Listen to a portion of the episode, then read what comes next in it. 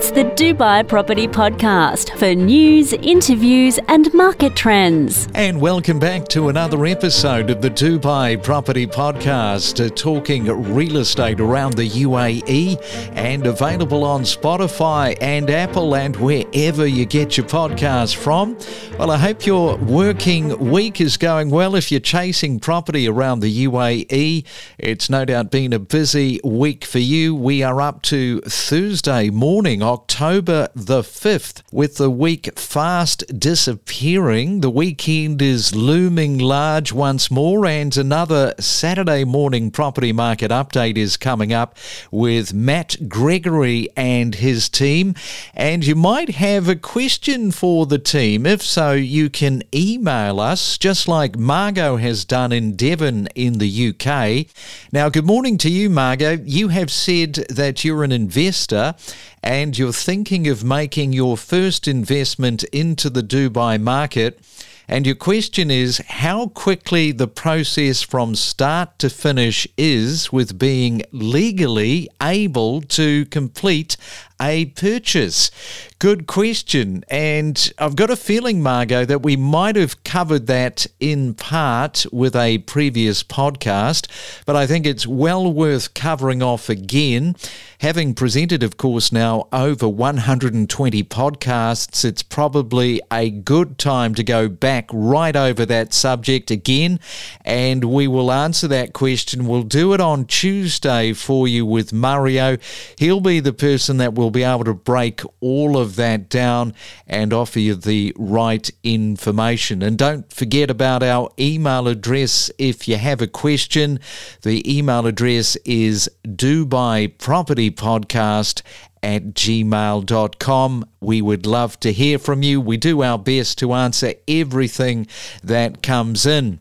All right, well, coming up this morning, we are talking to Stephen Flanagan, who we've spoken to before from Knight Frank, who is a partner and head of valuations. And good morning, Stephen. Welcome back to the Dubai Property Podcast. Good morning, Craig. Well, it's been another incredibly busy year. As mentioned, already October. I mentioned a few days ago just how fast Christmas is looming up and how are things going in the valuation game? Because, as I say, the, the year is being squeezed out. Well, uh, I think perhaps there was a little bit of a lull in the market over the summer period, certainly on the residential side. Lots of people out of the, the UAE. A lot of the brokers, a lot of the buyers just, just sort of got out for the summer.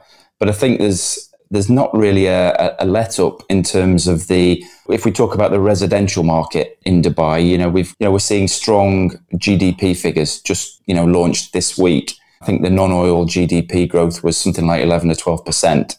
The macro is is positive for the UAE, and I think we've we've seen that with the investor sentiment. Everybody will have read the the queues that have been outside the offices for the new launch of the uh, the relaunch of the Palm Jebel Ali so people queuing up to, to, to buy villas off plan. You know, does that spank a little bit of, of 2008 and crazy times? Perhaps, but at, you know, at the same time, it's quite indicative of the demand, certainly at that upper end of the, the residential market, which we've seen, you know, the most growth in over the past sort of 12 months. And we don't see that really abating, Craig, at the, at the current time. You know, we're, we're doing a lot of valuation work in that residential space where people apply for mortgages. And we must be, you know, valuing 20, 20 or more properties every day for people taking mortgages. Prices are generally holding up. So, mm. not really seeing um, a, a slowdown at this point.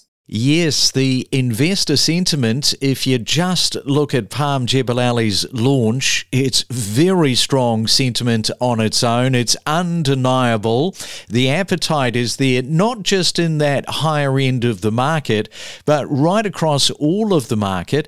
And one of your slices of the property pie, as mentioned, is the valuation market. And currently, if you are valuating 20 plus properties a day, Palm Jebel Ali is a throwback to 2008. It is that deja vu feeling. And to that end, what sort of a metric around Palm Jebel Ali do you use as an organisation to sort of take notice of all of that? Yeah, I mean, on the face of it, people standing in queues and overnight is is a little bit worrying. We all know that the, the bulk of, of property purchases uh, this year have been off plan. 80% of all, all acquisitions have been cash. And I think, look, in terms of the Palm Jebel Ali, people are seeing this. They're looking at the Palm Jumeirah, how much prices have increased on the palm going for um, since the start of COVID, huge price increases. And they're looking at that you know, there's a shortage of beachfront development available in Dubai. And I think the properties that have been launched there have, have been villas and, and potentially land plots to build your own villas. Prices are not cheap, a lot higher than, than original launch prices. So, you know, you're talking at 15, 15 to 20 million, I think, prices there. But, but look, you know, these things are not going to be delivered for until I believe 2027, 2028.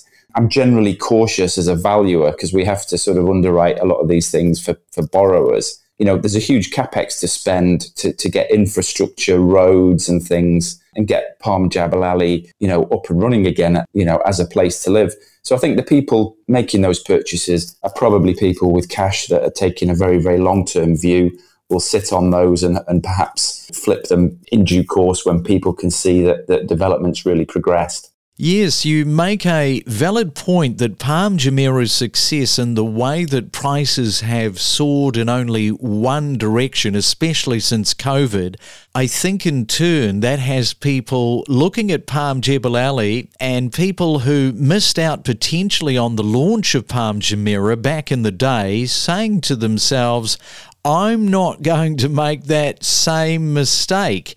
They see the potential to be able to replicate Palm Jumeirah's strong growth in a brand new development, and not just any development, the most talked about and arguably the most prestigious new area in Dubai. So, plenty of good vibes when it comes to Palm Jebel Ali. Now, as you mentioned, you're doing plenty of Cash payments are making up a huge component of property sales, but a lot of people, they still need mortgages. So, what have you been seeing in that space, particularly over the last uh, three months, with more of a competitive lending dynamic taking place? As, as a business, Knight Frank have a, a sort of a mortgage uh, debt advisory team. Uh, they're growing that, which is indicative of, of demand from, from consumers for mortgages. Um, not only that, we see the banks offering more competitive uh, deals. They're fighting for business because the market's still strong. As a consultancy and valuation advisor, we're, we're doing more, more mortgage valuations now than we ever have, which again is indicative of of the banks being bit busy and, and requiring us to sort of underwrite those. So I think it's it's active. The banks are coming to us. The banks are busy. There's a competition between the banks to sort of offer, you know, more competitive mortgages, you know, despite the sort of prevailing interest rates and, and, and you can get more competitive rates now and, and lock those in. So, you know, it's it's reacting to the consumer demand. Yeah, that is what we want to see. Plenty of competition among the banks offering better deals for those looking for mortgages. All right, so let's just quickly turn our attention to the commercial space. This is a sector that you guys are also involved in. So tell us a little bit about why you think that this is bucking the trend and outperforming other cities around the world, where some of these cities are going backwards in terms of the empty buildings, but Dubai is building more commercial space, and there seems to be plenty of appetite for long term leases being signed for.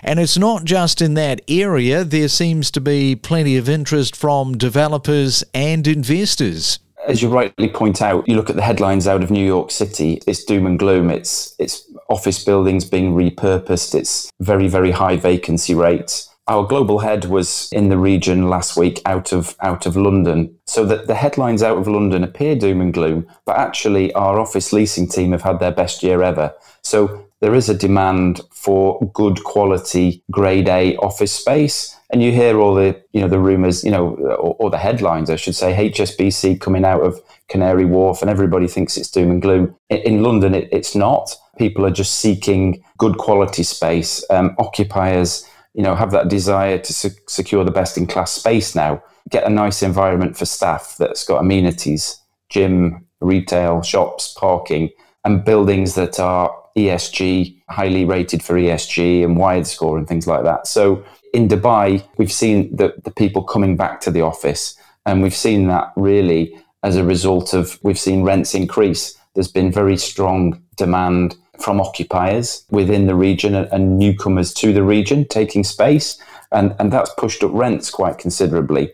And that's led to, to investors saying, hang on a minute, it's been a fairly soft market for a few years. We're now seeing some strong rental growth in conjunction with a supply shortage. So we're seeing people take a, take a view, and perhaps we'll sort of see some transactions take place in that you know grade A office space. Yeah, the outlook's rather positively positive for grade A space. Now, I would temper that and say that the the older areas, the poorer space, older buildings that are not perhaps offering the same amenities have probably struggled, and you've probably seen rents soften places like Dubai Healthcare City, Deira, you know, rents have actually softened. So it's not it's not all rosy. But if you look at the DIFC, Business Bay, One Central, you know, the trade center area there, you know, the occupancies have picked up a lot. There's been a lot of rental growth, and that's you know been driven by um, by strong demand. Yeah, DIFC, absolutely point in case. A lot of activity, a lot of people, of course, with their companies moving in, and that is assisting with the commercial office space really bucking the trend. Stephen, thank you for coming on to the Dubai Property Podcast. Many thanks, Craig. We dive deep into topics like buying, selling, investing, and maximizing your property's value. From mortgage advice to the latest property data and trending numbers, your real estate journey starts here. We see in Discovery Gardens 4.5% increase, Greens 3.4% increase. So typically you'd get a one bedroom there, say, for about 900 to, to 1 mil. So long as you've got that infrastructure there, your ability to actually get into the city. In fact, I guess in a lot of cases, if they are working from home, it becomes a little bit academic. Yeah, absolutely. I think, you know, working from home, not just here in Dubai, but right the way across the globe, is now a staple of people's sort of environment or their work working environment. You know, it may be that actually you come into the office one or two days a week. That's easy to do if you've got a 30 to 40 minute commute, which is probably the maximum you're likely to get in Dubai, if I'm going to be all honest. The podcast series that we're going to be doing with Lillian is called The Diary of a Dubai Real Estate Agent. How exciting is this going to be, Lillian? Oh, it's so exciting. I'm really, really ready to share with the world and the Dubai Property Podcast audience everything that's going on from the little things to the big new restaurants, exciting places that I go to, and of course, the real estate journey. Get insider tips from industry professionals and level up your real estate game by unlocking the secrets of successful real estate transactions. The skyline is constantly changing, growing, and expanding. The Dubai Property Podcast for all things real estate.